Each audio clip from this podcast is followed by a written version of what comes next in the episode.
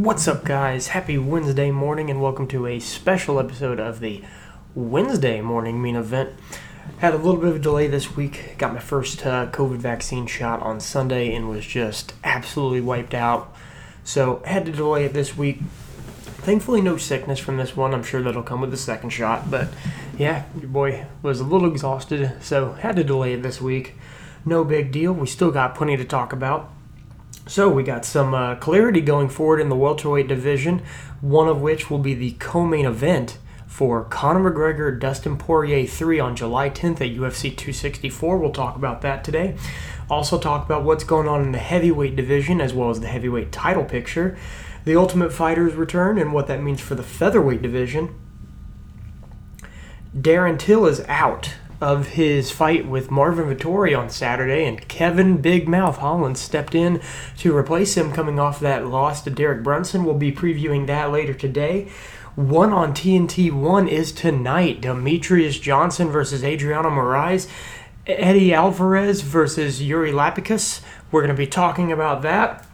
But uh, I want to get into something uh, that is pretty much the forefront of MMA news this week. So let's go ahead and get into that. And that is Goodbye Reebok, Hello Venum. So the Reebok deal is officially over. The last event of that was uh, Ngannou versus Miocic. That was the last time we'll be seeing Reebok. Apparently, they still have the shoe deal for the UFC. Um, obviously, that doesn't matter too much in regards to what they wear during the fights, but during fight week, I guess they have to wear Reebok footwear still, so that's fun. I remember the incident where uh, they made Matt Mitrione walk around barefoot around the year that this first started because he had some Jordans on, and they made him go to the media day barefoot because of it. Uh, but yeah, now so Venum has taken over, and the new fight kits were released, and um, I'm I'm assuming that we're gonna get some new ones later on because to me, they do look a little bit better. But to me, these are the exact same fight kits with a few minor tweaks in the Venum logo instead of the Reebok logo. That's it, it's the same color schemes. It's it's the same everything. Um, I, I get this whole we want to look like a professional sport and this and that, but it almost to me is taking the individuality away from the fighters. Um, but yeah, there's there's not a whole lot difference from the Reebok to the Venum fight kits. And if you, you want to get yourself one of those hoodies, it's going to run you about $140. Uh, here, I can actually pull up the Venum website right now and I can kind of tell you about what you can expect to spend on some of this UFC uh, Venum merchandise. So, Venum X UFC. Let's see, let's go. U- Venum UFC Fight Night. So if you would like the authentic walkout jersey, it's $77. The hoodie is $140. The pants are $90. Yeah, for the women, uh, the jerseys are $55 and $120 for the hoodies and $77 for the pants. Dear Lord, the fight shorts uh, for the women, $95. For men, $120 for a pair of fight shorts. Um, 77 for the Vale Tudo, $40 for the sports bras. Yeah, just um, not something I think you're going to be getting a lot of people to spend their money on. Uh, I don't know that you necessarily got them to spend their money on that before. But yeah, I mean, it's the the prices for these. Let's see what fight week stuff is. I don't know if there's a real difference in the the fight night versus fight week stuff.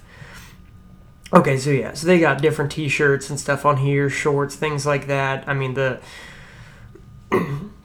they've got like grappling spats, compression pants are like uh, to nine ninety nine. That's actually pretty standard for grappling spats. Uh, the Vale Tudo shorts for Fight Week, forty-five dollars. The rash guard, seventy-two. So the rash guard's a little pricey for a rash guard. Um, I mean, yeah, it's just to me, I uh, part of me expected more, but then the other part of me knew to expect that this wasn't going to be a whole lot from D from Reebok, at least at the start. Um, like I said, there are there are some slight tweaks and there are some slight improvements, but all in all, it just it's not anything that's blowing me or I, I think for the most part anybody out of the water. And now I want to get talk to about I want to get talking about the financial situation. So, um, the uh, so there are some changes to the pay scale. Uh, the COO, um, uh, Lawrence Epstein, told ESPN that the uh, UFC will be boosting the pay scale by about a million dollars annually. So let's look into that pay scale change. Champions will now get $42,000 per bout in fight week incentive pay compared to 40,000 under Reebok. Title challengers will get $32,000 compared to the old rate of $30,000. Fighters with 21 or more fights will get $21,000 up from $20,000.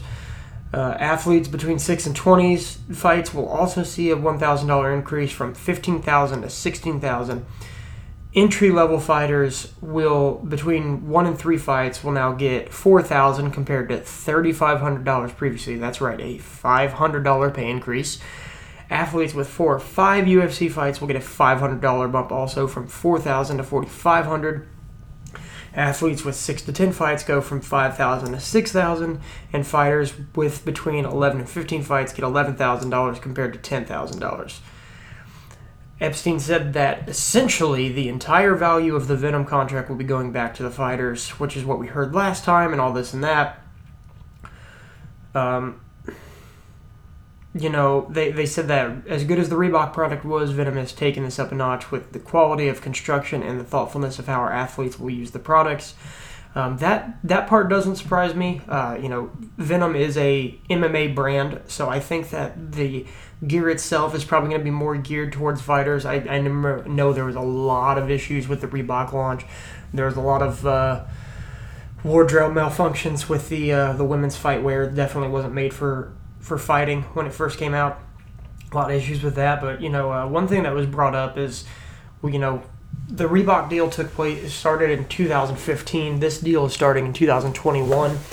Um, I, I don't have the numbers pulled up, but somebody did the uh, the math, and to account for inflation, um, they didn't even re- break even with what basically forty thousand dollars was worth back then to what it is worth now. So essentially these fighters are making more money, uh, not by much, but accounting for inflation, they're they're essentially making less than they would have in 2015 than they did in 2021. It didn't basically make up for the inflation. Now, granted, they're still going to make more money than they did under Reebok because they were also still making, they weren't adjusting for inflation with the Reebok deal. So, accounting for that. But it is just it's it's one of those where it's it's not too surprising that we're not going to see a drastic pay increase for fighters. It is disappointing, you know. I, I I've felt that way since the Reebok deal took place. I, I can understand, you know, wanting to clean up the sport a little bit and maybe not have guys have 50 different logos plastered on their fight shorts, but at the same time that that isn't something that ever truthfully bothered me. You know, it's a way for these guys to make some extra money. I feel like being upset with them for trying to do so is a little weird. Um, you know, and it's not the octagon is now plastered in logos more than ever. So I, I don't understand what the big deal is there. Um, basically, they took all the the sponsorships away from the athletes and plastered it all over the octagon for themselves. You know, um, I don't know. I, I, I want to keep a positive mindset. I hope this does end up being good for the fighters you know, I know they say as long as they want to do anything outside of fight week, they can have whatever sponsors they want. But being realistic, you know, that really handicaps the fighters because fight week is when they're going to get most eyes on their product. So if they're even something as simple as letting them bring their banner back, like having the banners in their corner with the sponsors on them, something as simple as that would help these fighters out a lot.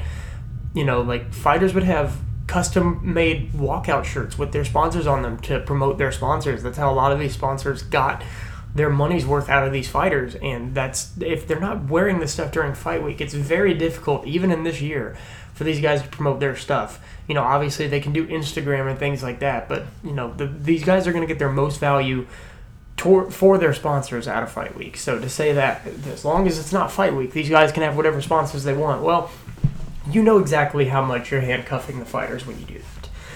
But you know what? Uh, hopefully, we'll see some more tweaks from Venum, and the fight kits will get better. I'm, I'm not raising my hopes up too much because I do believe that you know this is going to be like a, a Dana White in the UFC have the final say so. I believe we'll be seeing a similar style from fight kits from now on. it was kind of what I was expecting, but was hoping not. All right, so in uh, some Bellator news, Emmanuel Sanchez and uh, Patricio Pitbull was this past weekend, and uh, Pitbull with a first round submission, dominant victory, and sets up one of the best fights that Bellator has ever booked with Pitbull versus AJ McKee. You know, this entire tournament, I believe, was built to get to that fight, and AJ McKee is an absolute breakout star. You know, he is just been passing every test. They've been building towards this fight. This is the best fight that Bellator could book. You know, everybody talked about how, oh, the biggest fight Bellator can make is Yoel Romero and Anthony Johnson. No, the biggest fight that Bellator can make is Patricio Pitbull versus AJ McKee. And that fight is finally going to happen. That is a fight that is going to sell itself to the hardcore fans, and they have really been building towards this fight, and it's working out great for them. AJ McKee is a really solid threat to Pitbull, but Pitbull is just an absolute animal, a two division champion in Bellator. You know, this is a guy who who defeated and knocked out Michael Chandler inside the first round, and Michael Chandler is now fighting for the UFC lightweight championship. Now, that's not to say that Pitbull would beat him every time they fought, but they have fought before, and he knocked him out. So, you know, this is a guy who could easily come to the UFC and be a top fighter in the UFC. And if you if you don't doubt that, obviously styles make fights, and things could go different when he fights the UFC guys. But Michael Chandler is fighting for the UFC lightweight championship, and whether you agree with that or not, it's happening. And you know, this man knocked out Dan Hooker, who, when you look at it on paper, is probably one of the worst matchups for him stylistically in the UFC. A tall guy with a long reach. Michael Chandler is very short for compared to him, has to get on the inside. And he knocked him out inside of a round. This is a guy that went five rounds with Dustin Poirier. So to say Michael Chandler doesn't deserve to be fighting for that title or isn't a top fighter in the UFC, you'd be kidding yourself. And you know, this is like I said, Pitbull knocked this guy out. Pitbull is a top fighter in the world and in two weight classes. You know, this is this is a guy who I would love to see come over to the UFC and you know, now we've got a fight for him that people are going to want to tune into. You know, a lot of people were talking about, yeah, Emmanuel Sanchez is a tough fight, but he's probably just going to beat him again. Um, AJ McKee, people are excited for this fight. I'm excited for this fight. I'm looking forward to seeing it. So hopefully we'll get a date announced soon. Um, I believe there might already be a date planned, but I don't know that off the top of my head. So, you know, I'm definitely looking forward to that one, though. Can't wait for that to happen, and I'll be excited to talk about that the closer we get to that one. All right, so some big news for the featherweight division, kind of coming off of a featherweight champion in another division. So uh, I think I had mentioned this fight on one of my podcasts recently after uh, his win, but uh, Dan Ige got his next fight booked. Dan Ige is going to be fighting the Korean Zombie, and I love the sound of that fight. I believe I even mentioned the thought of that fight. But on paper, that is a fight of the year candidate. These are two guys who go out there and are not afraid to trade punches. Chan Sung Jung is, is not afraid to get knocked out. He is just there for a war every single time. Look at his fight with Yair Rodriguez. Look at the fact that he kept coming against Brian Ortega, even though he was just getting absolutely lit up on the feet. You know, Jose Aldo, this is a man he tried to pop his shoulder back into the socket when he dislocated it in the middle of the fight. Uh, you know, his fights with uh, Leonard Garcia in the WEC, his, his fights with Dustin Poirier. You know, if you just look at Chan Sung Jung's career, this is a man who comes to fight every single time. And, you know, Dynamite Dan Ige is the same way. Just had a 22 second knockout. This has the potential to be one of the best fights of the year. And on paper, you know, it, it's tough to say. You know, it's it's. I'm not gonna write Chan Sung Jung off just because of his loss to Brian Ortega. You know, Brian Ortega is easily one of the top three featherweights in that division. You know, I believe if you want to do one, two, three, it's in my personal opinion, Max, Volk, Ortega. Um, now, obviously, on in in the actual rankings, it's Volk, Max, Ortega. But you know, I, I do believe that Holloway won that, that, second fight. The first fight was very close, but I definitely had it to Volk. But I believe you can trade Max and Vulcan at one and two, and nobody's going to get some argument out of you. And Brian Ortega is working his way up there. Um, so, you know, there's no shame in losing to any of those three guys. There's and then you got you know Zabit in the wings. I don't know what they're going to do with him. But Dan Ige is is an absolute stud. You know, he, he lost to Calvin Kattar in a five round fight. Before that, had a pretty close decision to Edson Barboza. Uh, I I did personally have that fight scored for Edson the first time around. Um, but you know, the, Dan Ige is a tough night out. Coming off a 22 second knockout win, great fighter on the feet. He definitely has earned his name. Dynamite, but you know the Korean Zombie has also earned his nickname. This dude is gonna just march forward no matter what. You have to put this man completely to sleep, or he's not gonna start marching forward. Looking forward to that one. Can't wait to see that fight. Now in the featherweight division, we were told that Ortega versus Volkanovski was going to be rebooked as soon as possible. It looks like we're going to get quite a bit of delay as these two are going to be coaching the next season of The Ultimate Fighter. Um, you know, I, I, think that was probably one of the best choices they could have made. I believe they were looking at Masvidal Covington or uh, Masvidal Usman for that, but they ended up putting Masvidal and Usman together for you know this card in Jacksonville, so they kind of had their hands tied. So Volkanovski Ortega gets canceled due to COVID, and Ortega, or sorry, Volkanovski kind of talked about his case with COVID, and it sounded like it was a pretty rough one.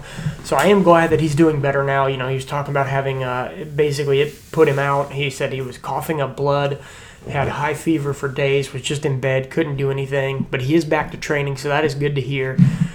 Um, you know, just I, I, like the concept of these two fighting on the Ultimate Fighter. I don't know that it's going to draw the casual fan in. You know, the casual fan is looking for that reality TV type factor, and while the hardcore fans are more interested in seeing the the new and up and coming fighters in the sport, you know, are we going to get another T.J. Dillashaw, another Forrest Griffin? another Rashad Evans, you know, another champion of the sport. The casual fan wants the guys who are going to trash talk. You know, they want the Masvidal versus Covington. Um, so it, it might not bring the most eyes, but I, I believe it'll give a chance for Ortega and uh, Volkanovski to maybe get more known to the casual fans and maybe get some people that want to tune into their fight. So obviously that fight will not be happening till uh, probably late summer, early fall at the earliest. But you know, featherweight title fight has been rebooked. I with that fight being so delayed, I believe you have to get Max Holloway another fight between now and then. And I think the right answer is Zabit, who I had just spoken about recently. You know, he there's not really a whole lot of other fights for him unless you want to book him and Calvin Kattar in a five round fight. But Calvin Kattar is still under the concussion protocol, so I just I don't see that happening. Um, you know, he's being very cautious, which he should be coming off of that loss to Max Holloway. That that fight went on for about a round and a half longer than it should have. Um, so obviously he's going to probably be taking a lot of time to recover. But Max Holloway, I feel like you you got to book another fight for him. Volkanovski Ortega, I, I don't think I can say much more about it than it's already been said. It's a very appealing fight to see how much. I mean, we obviously saw some great improvements from Ortega in his last fight when he fought Korean Zombie. The question is, are those improvements going to be enough to defeat Volkanovski? You know, Volk did kind of get beat up on the feet for the first few rounds by Max Holloway in their rematch, but he did a very good job bringing it back. This is a guy that knocked out and TKO'd uh, Chad Mendes. He beat Jose Aldo, you know, beat Holloway the first time around. I've heard a lot of people say they didn't agree with that decision. As a Holloway fan, I wholeheartedly agreed with that decision. I thought it was I actually had it four rounds nothing going into the fifth and final round in their first fight, and I gave Holloway the fifth round, but Volkanovski just had the perfect game plan in the first fight. He's he's absolutely one of the best fighters in the sport. So I think, you know, people basically saying he's not the champ, whatever, just because they felt that Holloway won the second fight. You know, I like I said, in my opinion, as far as ranking the best welter, best uh, featherweights, I'd put Holloway just slightly above him, but you know, I'm not going to sit here and tell you he's not really the champ. This is a man who's earned his spot in the division, and it's not his fault how a judges score a fight. Whether you agree with it or not, this man is still the champion. And he is absolutely, in my mind, one of the top two fighters in that division. Now, I could go back and rewatch that fight, maybe have a completely different outlook on it. I thought You know, Holloway won the first two, Volk won the last two, but that third round was where it was up for debate. I thought it was a good round for Holloway, but you know what? Like that that's the thing. Is you can't leave it in the hands of the judges and and people need to stop holding that against Volkanovski. Volkanovski has been nothing but a class act as champion. So I, am looking forward to that fight. I personally would think we see Volkanovski walk out uh, still the champion from that one, but I can't underestimate Brian Ortega. I just think that Volkanovski is a big step up from Chan Sung Jung, and I don't know that. I just I saw a lot of improvements from Ortega. I just don't know if it's going to be enough. I think Volkanovski's main strength, more than anything, is his game planning, and I don't expect that this will be a whole lot different. I think he'll game plan perfectly for this fight. Now, the height and reach could give him some issues, but he did a great job with Max Holloway. So, we'll talk about that one as the fight gets closer. Those two will be coaching coaching the Ultimate Fighter, so definitely something to look forward to. So now moving on to the heavyweight division, we got some uh, some clarity in that division in some way, and then some more questions than answers in others. So Ciryl Gane versus Alexander Volkov has been booked, I believe, for a fight night, and I believe they'll be main eventing in a five round fight.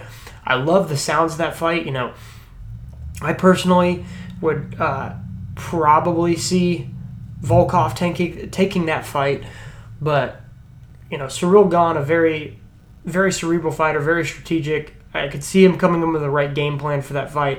You know, Ciryl Gane number four, Volkov number five. The the winner of this fight could easily be pushing themselves towards a title shot. Um, could even, depending on his recovery and what he plans to do, the winner could maybe even be fighting Stipe Miocic. I don't know that the winner necessarily goes into a title fight. You know, Volkov is coming off a uh, win over Overeem and Walt Harris, but before that, he had that uh, lopsided loss to Curtis Blaydes. So, you know, I could see them holding that against him. Ciryl Gane, based off of his fight with Rozenstruik not being so exciting, I don't see the UFC being super desperate to put him in a title fight unless maybe he goes out and gets a spectacular knockout against Alexander Volkov. But on paper, this is this is a pretty fun fight, and it honestly, rankings wise, the perfect fight to make. You know, when you look at the heavyweight division, you got these two at four and five. Gane coming off of a win over Rozenstruik. Volkov on a two fight winning streak with a win over Walt Harris and then Alistair Overeem. You know, I don't see him taking a step back and fighting Rozenstruik off a loss. I don't, I don't see Curtis Blaydes having a fight booked relatively soon. You know, Stipe, same thing. I think he gets a little bit of time off before they book him again. And then Derrick Lewis is kind of in a state of flux, which I'll talk about here in a second. But, you know, neither one of those guys are quite ready for a heavyweight title fight.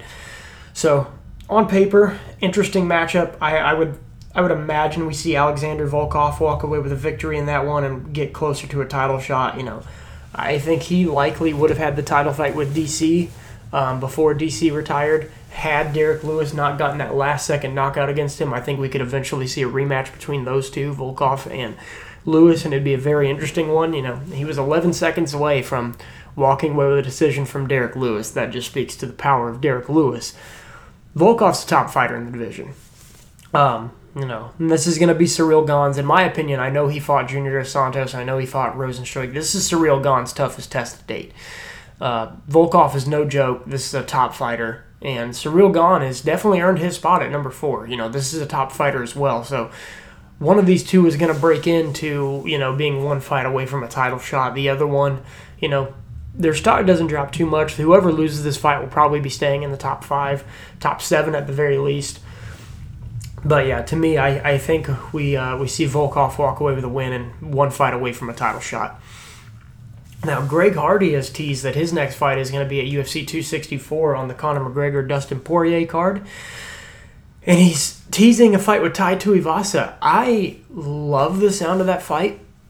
Uh, you know, Tai Tuivasa is a guy that's going to absolutely bring into Greg Hardy, and, and uh, it, it's not a. Uh, uh, a gimme fight, which they they had been giving Greg Hardy up till his last fight, which he did lose. So you know this this could be Tai Tuivasa could be a guy that gets Greg Hardy pretty close to his walking papers. You know he's he's no joke on the feet, um, and he's been improving his grappling, which is where Greg Hardy's had the most issues. But you know when you watch Greg Hardy's fights, the the main thing where he's won is guys just stand in front of him and don't do anything. So he's not going to get that with Tai Tuivasa. Tai Tuivasa is going to come forward. He's going to look for the knockout. He's going to swing some leather, and he's going to gauge in a firefight. with Greg Hardy. And Tuivasa just had a nasty knockout in his last fight. So this is a tough matchup for Greg Hardy if it does actually get booked, and I would not be surprised if we see Greg Hardy uh, go on a two fight losing streak. But you know, we'll see. Um, I'm not sure if that fight's 100% official yet. So if it does become official, that's going to be an awesome fight for that card. Uh, the question is, how does Greg Hardy handle a fighter who's going to charge forward at him in the stand up and isn't just going to stand in front of him and wait for their moments? That's been the majority of Greg Hardy's UFC career is guys just standing there and, and kind of waiting for him and, and then not doing a whole lot. When guys have come forward against him, he hasn't done as well. So I, I think Tai Tuivasa is a bad matchup for him. Uh, it's it's an interesting one for them to give him coming off a loss. So uh, curious what'll happen with him in that one. But that looks like where we're going. So now where we've got more questions than answers in the heavyweight division. Um, Francis Ngannou was offered Derrick Lewis for June 12th, and he turned it down. Let me explain a little bit further so that people don't think he's ducking the Derrick Lewis rematch. He turned down the date, and he said the date doesn't work for him. Essentially, he doesn't want to go from a long training camp for Stipe, celebrating his title win, right back into training camp. He wants a little bit of time before he goes into training camp, and you know what? That's completely understandable. What this does tells me, though, is that Derrick Lewis is getting that fight before Jon Jones. Um, which, you know what, with Jon Jones' negotiation tactics, I'm, I'm not too surprised. Uh, I, I, don't blame Jon Jones for asking for more money, and I'm not saying he's scared of this fight, but I do think he's being a little, a little overzealous with his requests. You know, saying ten million dollars is too low. Um, and then his coach Mike Winkeljohn came out and said they're expecting fifty million dollars for this fight. So, you know, I'm going to break this down a little bit and, and give you some numbers. So, a pay per view for the UFC is sixty nine ninety five. So Jon Jones has never hit a million pay per view buys. This fight will likely hit a million pay per view buys. So I'm gonna call it here just to just to give him some leeway. I'm gonna call it 1.3 million. We'll give him 1.3 million. Give him uh, what McGregor and um, what McGregor and Cowboy did. So that is uh, $90 million, $935, $90.9 million is what they would generate off of that. So obviously there's also the live gate. Um, you know, the live gate usually brings them a good bit of money. Um, the like probably about a million dollars live gate, maybe a little bit more depending on where their gate's at. Um, you know, if they have this fight in Vegas, they could get a large live gate. But it also depends. You know, maybe they book this fight for the summer, stuff gets closed down again, and they can't have a crowd. Okay, uh, well, we just offered to pay Jon Jones fifty million dollars. We're gonna maybe on a good night get ninety million dollars off this pay per view.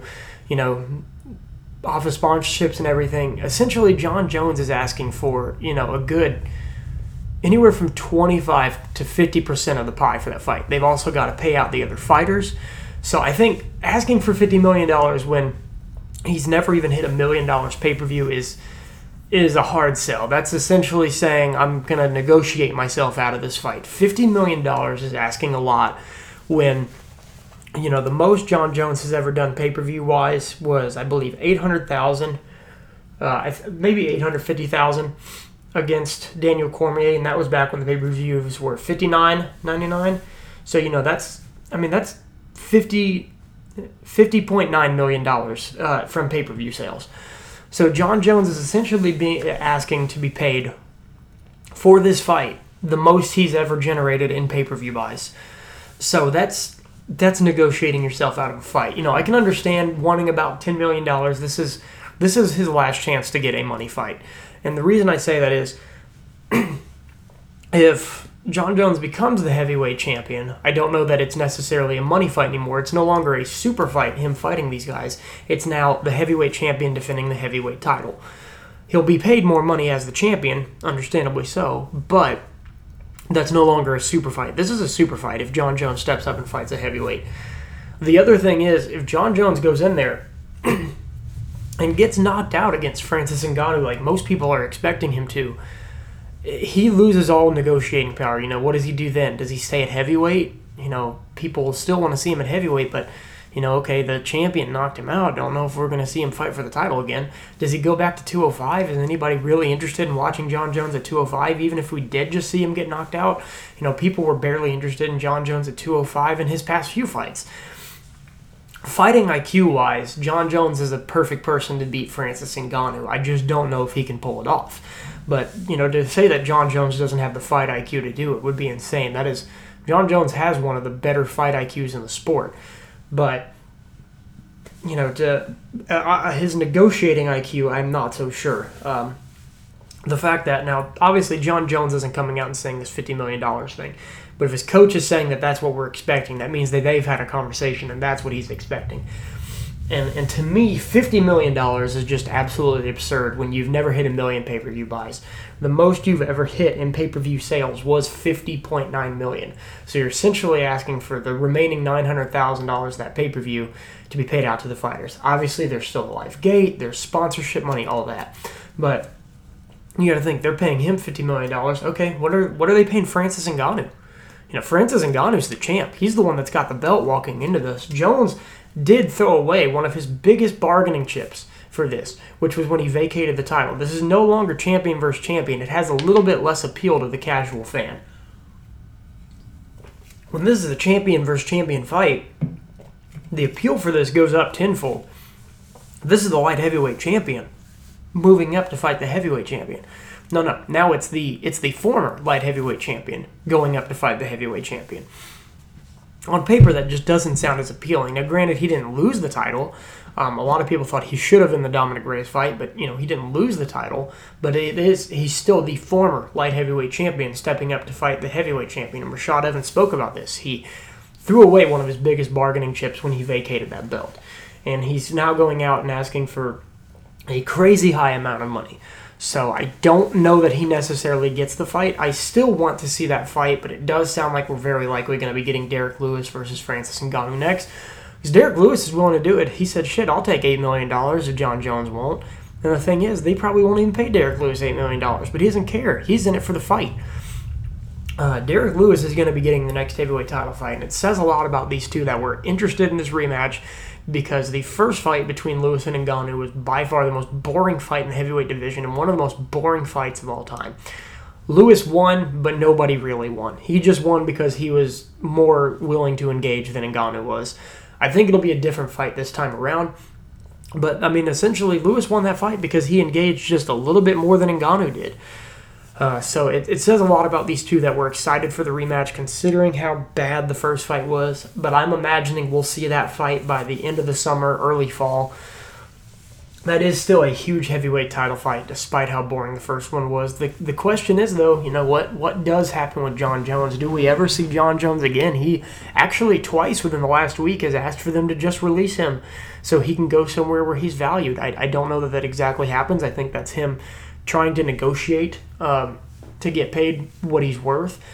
But I just don't know how well it's going to work out for him. I don't know if we see Jon Jones settle. I don't know if we ever see Jon Jones fight again at this rate. It's uh, Jon Jones has been his own worst enemy throughout his career, but at the same time, I can't blame the guy for wanting to get paid. I don't believe it's that he's scared of this fight. I just think he believes he should get be be getting paid more than he is. You know, he was getting paid five hundred thousand dollars to fight Dominick Reyes.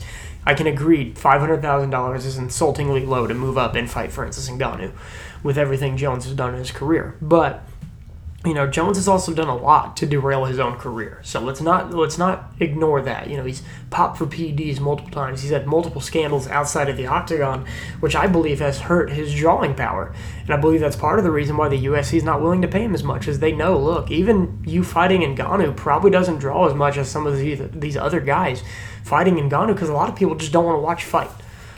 Um, yeah, it's, it's just unfortunate the way the career of Jon Jones has gone. I'm hoping we see him again. I hope maybe they can work a deal out and we can get that fight.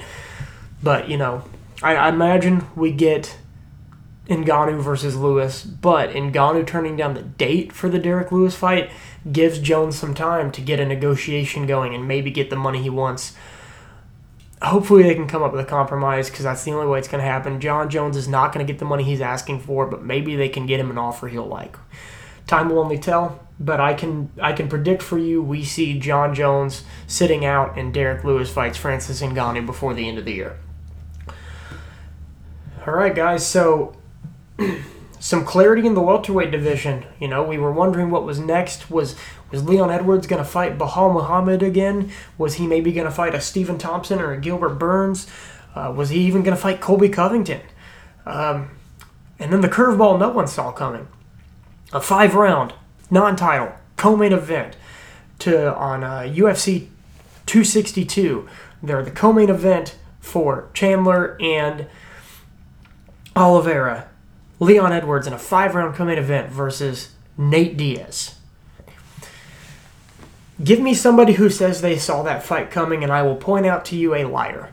No one saw this fight coming, but rank and uh, you know rankings wise, it makes absolutely no sense. But I want to talk about on paper why this fight makes so much sense. First off, Nate Diaz is going to come to fight. We know that every time. Leon Edwards is a stand up fighter for the most part. He does have some wrestling and some jiu jitsu. I don't know that he necessarily wants to use the grappling against Nate Diaz, but, you know, maybe he does. Maybe he, he sees some stuff that he can take advantage of. But on paper, this is a guy who's going to charge forward and is going to bring the fight to Leon Edwards. I think.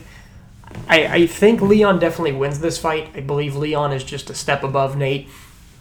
But, you know, make no mistake about it. Nate Diaz is going to come and he's going to bring the fight to Leon Edwards. But here's what this fight accomplishes Nate Diaz is a bona fide superstar for the UFC. People tune in when this guy fights, and it started big time around the Conor McGregor fight. He was already kind of a needle mover before that, but then the Conor McGregor fights happened, and now it's a big deal whenever Nate Diaz fights. You know, they made a title, a B, they made the BMF title for Nate Diaz. They did not make that for Masvidal. They made that for Nate Diaz. This guy is a big deal.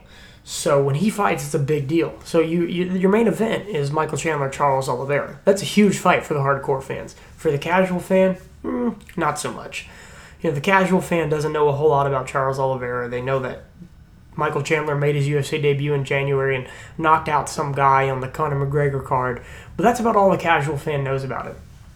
You put Nate Diaz on the co-main event, people are going to tune in for that event, and they're going to find out who Michael Chandler and Charles Oliveira are.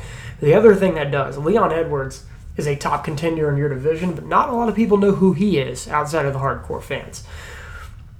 You make him a bona fide star when he goes out there and fights Nate Diaz and wins. People are going to want to tune in and f- watch him fight the winner of Kamaru Usman versus Jorge Masvidal. They're going to want to tune into that. this is a perfect fight to make some stars. Now, rankings wise, it makes absolutely no sense. Of course, we all know that. The UFC knows that. But this is going to make Leon Edwards a, a top star in the sport. People are going to want to tune in to watch him fight. The other, on the flip side of that, if Nate Diaz goes in there and beats Leon Edwards, Nate Diaz just beat the number three guy in the world. Guess what? Nate Diaz is getting a title shot next. The winner of this fight is getting a title shot. Make no mistake about it. Um, and uh, I believe the UFC wants the scenario, which I do not believe takes place. But I think what the UFC wants, the UFC wants Masvidal to beat Usman, and they want Diaz to beat Leon Edwards and do a BMF title rematch for the UFC welterweight championship. I don't see that happening. I believe Leon wins, and I believe Kamaru wins. But you know, if, if make no mistake about it, this is a this is a title eliminator fight. Colby Covington, I believe, is in the spot that I thought Masvidal was going to be in. I thought Jorge Masvidal was going to be in the spot of I will only take a title fight, doesn't get the title fight, and ends up sitting out. That's now happening with Colby Covington. the winner of Leon and Nate is going to get a title fight. I can guarantee that to you. I guarantee the winner of that fight gets a title fight. I would be absolutely surprised if they don't. Especially if Leon or, you know, either Leon or Nate is an interesting backstory for if Masvidal does pull off the upset against Usman. With Nate Diaz and Masvidal, you've got the rematch because, you know, people felt like that fight could have gone a different way in rounds four and five. They believe Nate Diaz was about to turn it on against Masvidal.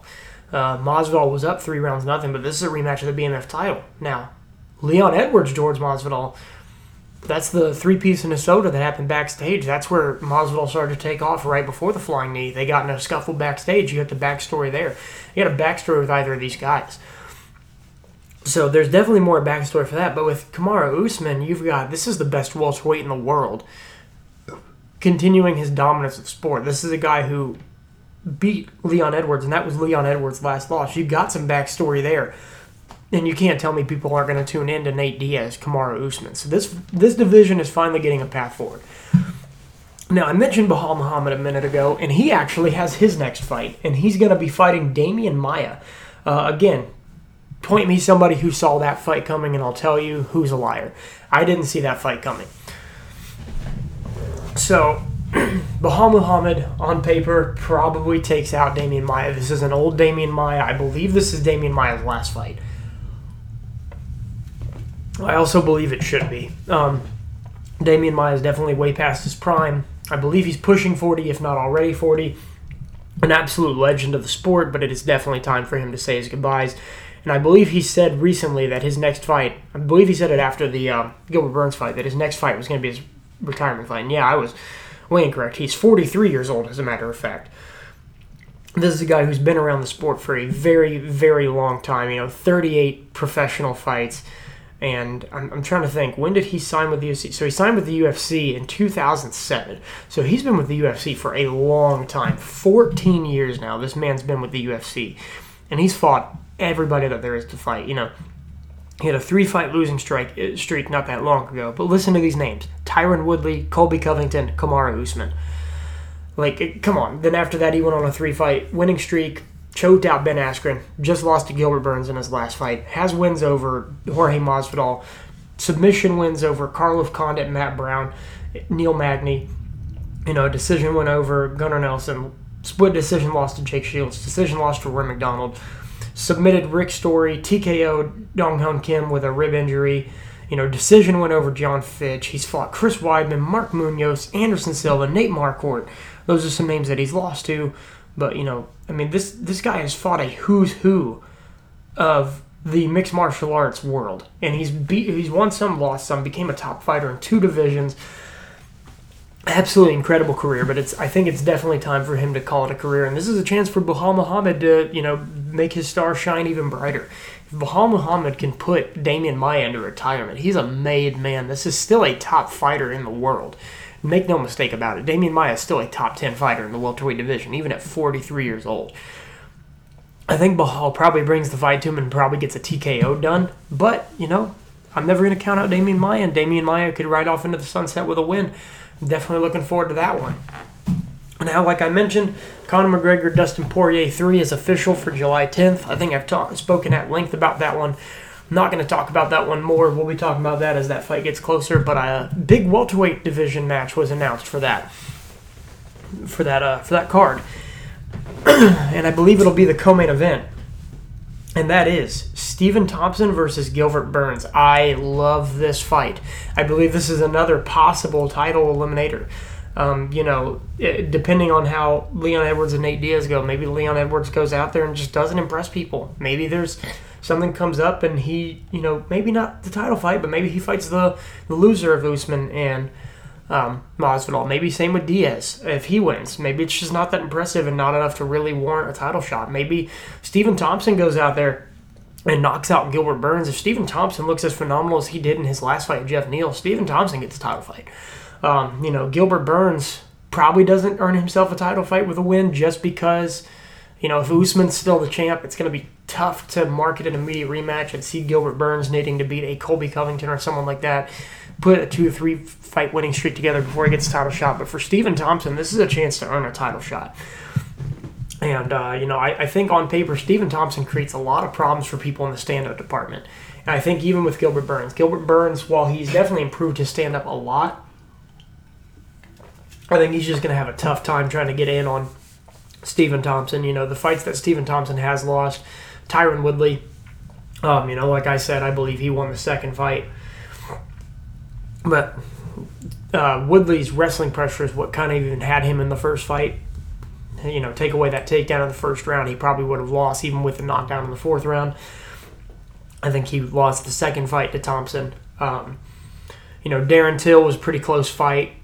Anthony Pettis, he just got caught, but he was picking Anthony Pettis apart. You know, he's he's gotten caught before, but you know, look at his fight with Vicente Luque. Look at his fights with Geoff Neal. Look at what look at what he's done to other fighters. Look what he did to Johnny Hendricks. Look what he did to Jake Ellenberger. This is a guy whose standing is going to give people a lot of problems.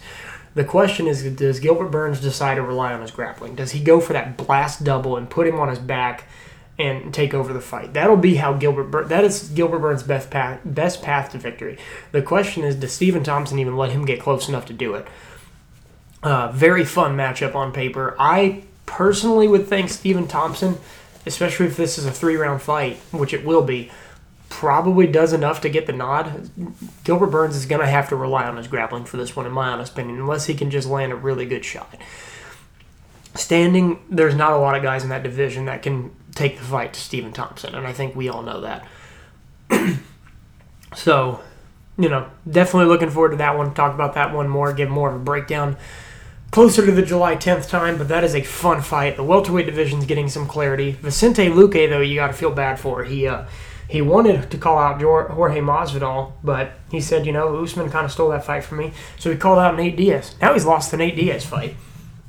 You look at people ranked above him: Thompson booked against Gilbert Burns, Masvidal booked against Usman, Edwards booked against Nate Diaz, Burns booked against Thompson, Covington probably not going to take a fight with Vicente Luque, who he is now calling out.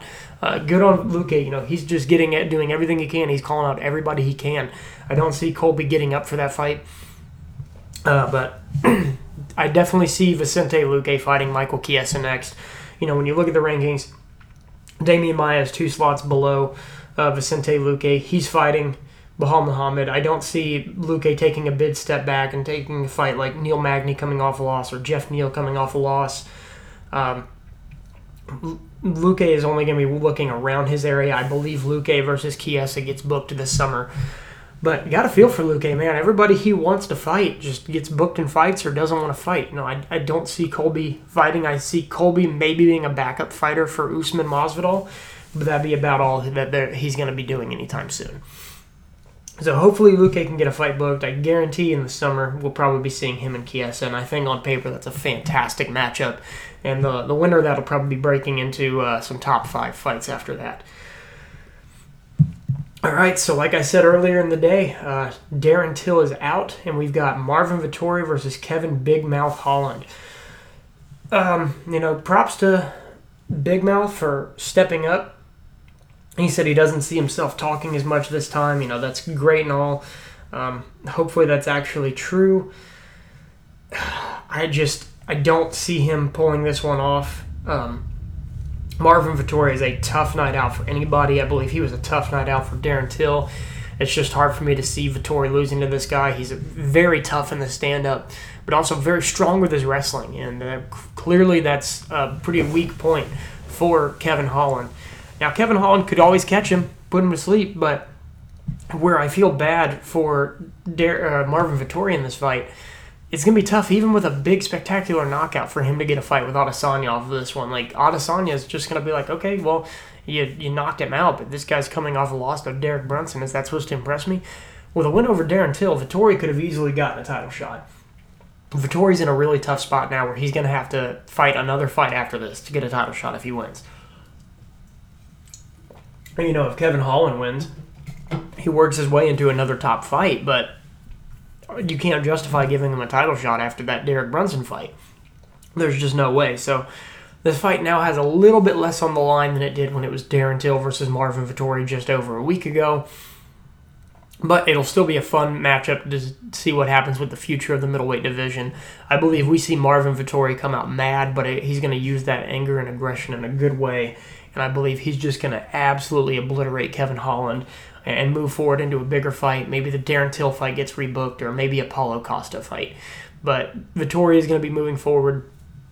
Uh, props to Kevin Holland. Maybe Kevin Holland gets it done. I'm, I'm definitely not writing him off just off of his last fight. I think a lot of people are. if he shows up and takes this fight seriously, maybe he could do better. But, you know, if Marvin Vettori decides to use his wrestling, it's probably going to be a tough night out. All right, so I had talked about that fight and uh, that card at a great length recently. So now I'm going to talk about tonight. And tonight we've got one on TNT one. Adriano Moraes versus Demetrious Johnson for the flyweight title in the main event. I absolutely love that fight. The co-main event, Yuri Lapicus versus Eddie Alvarez. I love that. And the first fight on the main card, you've got Rodtang uh, I'm not going to even try and pronounce his last name, but the amazing Muay Thai fighter, one of the best Muay Thai fighters in the world. Definitely need to tune in for that one. Um, on the prelims, we got some. We got about three fights, and uh, one of them is Omar Kane, uh, aka Rug Rug, huge, huge um, Senegalese uh, phenom in the heavyweight division.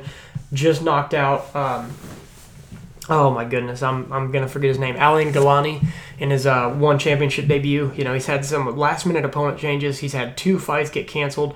So uh, he was supposed to fight Mehdi Bargi, uh, but uh, last minute um, it was uh, canceled out, and uh, so Patrick Schmid is stepping in, who was supposed to be fighting in a heavyweight kickboxing fight. So they'll they'll now be meeting in a short notice MMA fight. So that's definitely one to look out for tonight.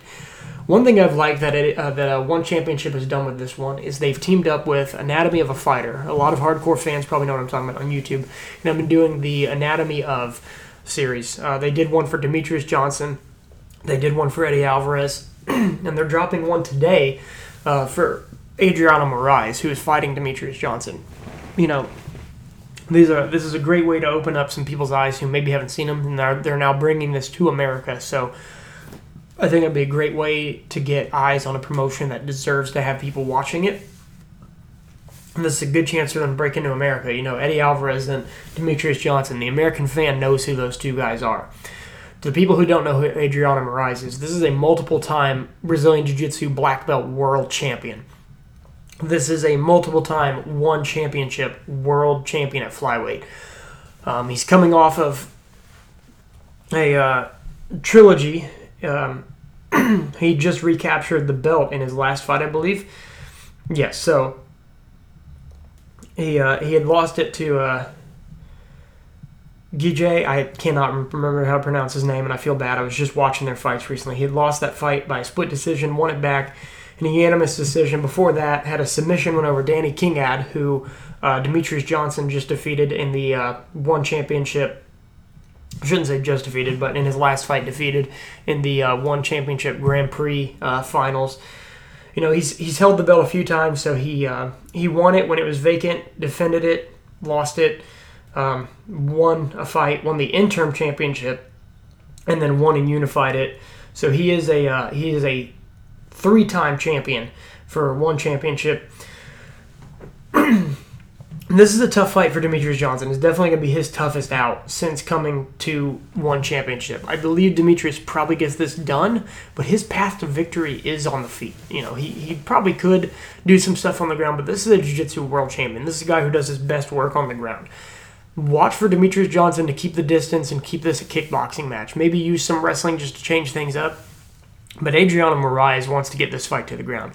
And this is a tough matchup for Demetrious Johnson, but I believe Demetrious will probably get this done. But people definitely need to tune into this one. This is going to be a phenomenal fight, in my opinion. And Adriano Moraes is a legit threat to Demetrious Johnson, one of the best flyweights in the world. Now, in the co main event with Eddie Alvarez, he's fighting Yuri Lapicus, who's, again, his strength is on the ground. He says he's going to retire Eddie Alvarez.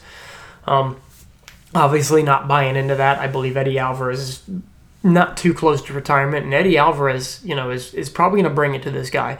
Yuri Lapicus in uh, one of his fights, you know, got a first round submission, but there was another one of his fights in one championship where it did go to the later rounds, and he did end up getting the third round submission. But by the end of the second round, it was obvious that this man was absolutely exhausted.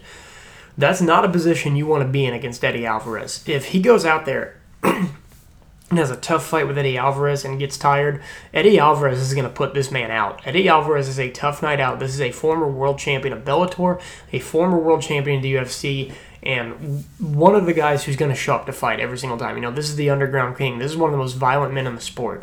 He uh, he proved that in his fights with Justin Gaethje and Dustin Poirier. Even if you beat him, he is going to be there and fighting every step of the way until you put him down.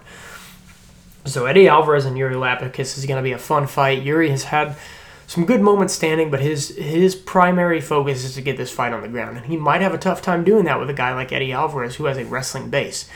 Watch for watch for that fight to get to the ground and see if Yuri Lapicus can impose his will. If not, I think it could be a long night for him.